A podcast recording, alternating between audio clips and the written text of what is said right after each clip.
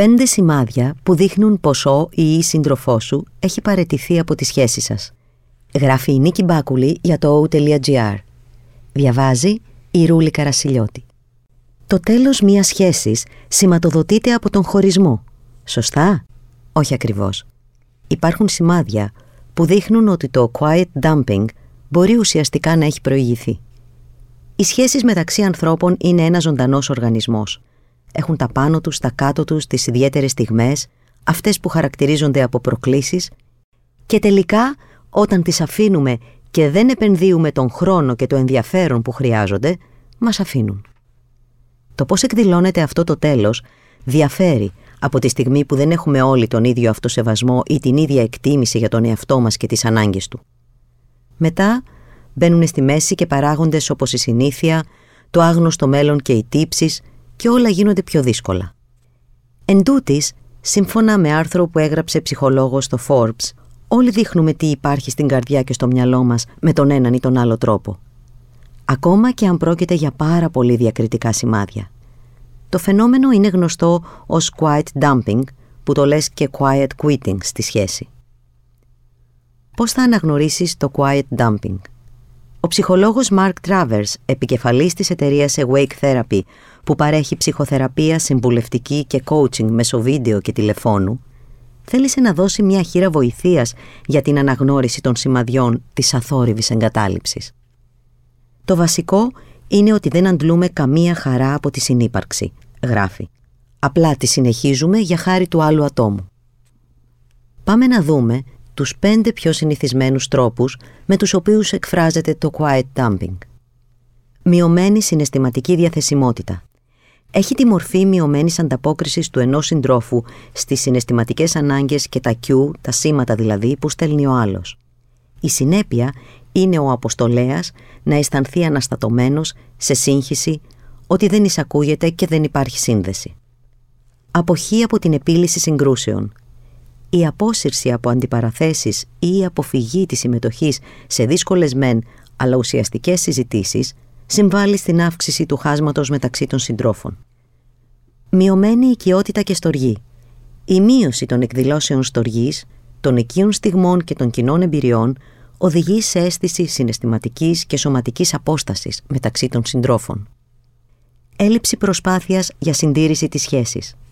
Η μειωμένη προθυμία για επένδυση χρόνου, ενέργειας και μυαλού στην καλλιέργεια του δεσμού και της σύνδεσης μεταξύ των συντρόφων οδηγεί σε διάβρωση της σχέσης. Αυξημένη εστίαση σε εγωιστικές επιδιώξεις.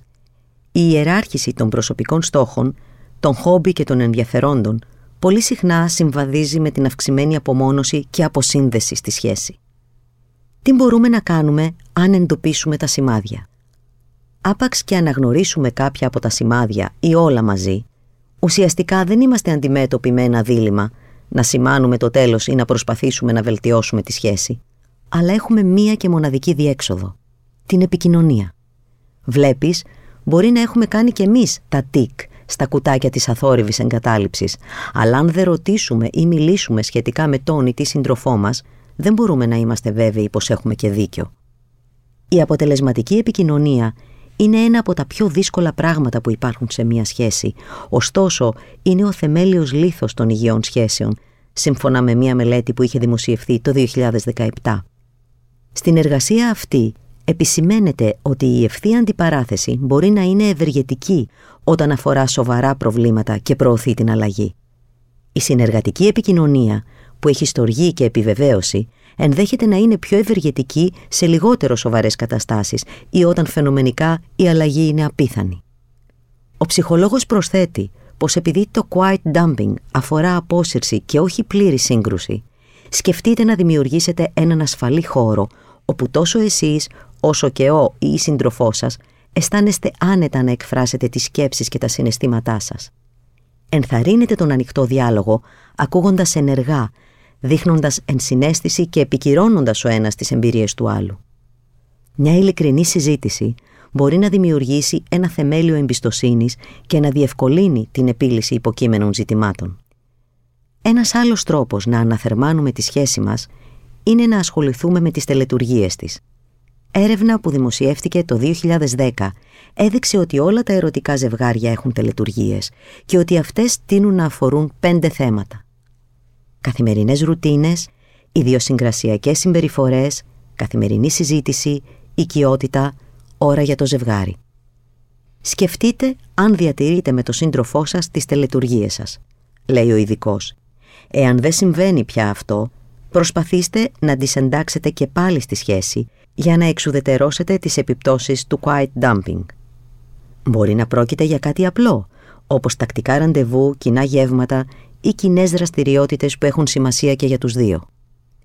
Σε κάθε περίπτωση, προσθέτει, οι τελετουργίες παρέχουν την αίσθηση της δομής, της σταθερότητας και των κοινών εμπειριών που ενισχύουν το δεσμό και δημιουργούν ευκαιρίες για επανασύνδεση. Μια τρίτη πρόταση είναι η καλλιέργεια της ευγνωμοσύνης και της εκτίμησης. Σχετική εργασία επεσήμανε τη σημασία αυτών των δύο στοιχείων στη διατήρηση σχέσεων μακροπρόθεσμα. Οι άνθρωποι που νιώθουν πως τους εκτιμούν οι συντροφοί τους αναφέρουν πως εκτιμούν και εκείνοι το άλλο τους μισό περισσότερο. Το ίδιο ισχύει και για εκείνους που νιώθουν ότι το άλλο άτομο τους εκτιμά. Αναφέρουν ότι ανταποκρίνονται περισσότερο στις ανάγκες των συντρόφων τους, είναι πιο αφοσιωμένοι και είναι πιο πιθανό να παραμείνουν στις σχέσεις τους με την πάροδο του χρόνου, σημείωσαν μεταξύ άλλων οι συγγραφείς της μελέτης. Ο ψυχολόγος προσθέτει πως το αίσθημα εκτίμησης από τον σύντροφό μας οδηγεί σε αμοιβαία εκτίμηση, αυξημένη ανταπόκριση και υψηλότερη δέσμευση στη σχέση.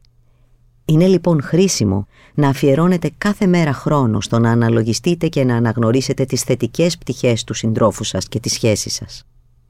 Εκφράστε λεκτικά την εκτίμηση και την ευγνωμοσύνη σας για τις προσπάθειές του, την καλοσύνη ή την υποστήριξή του.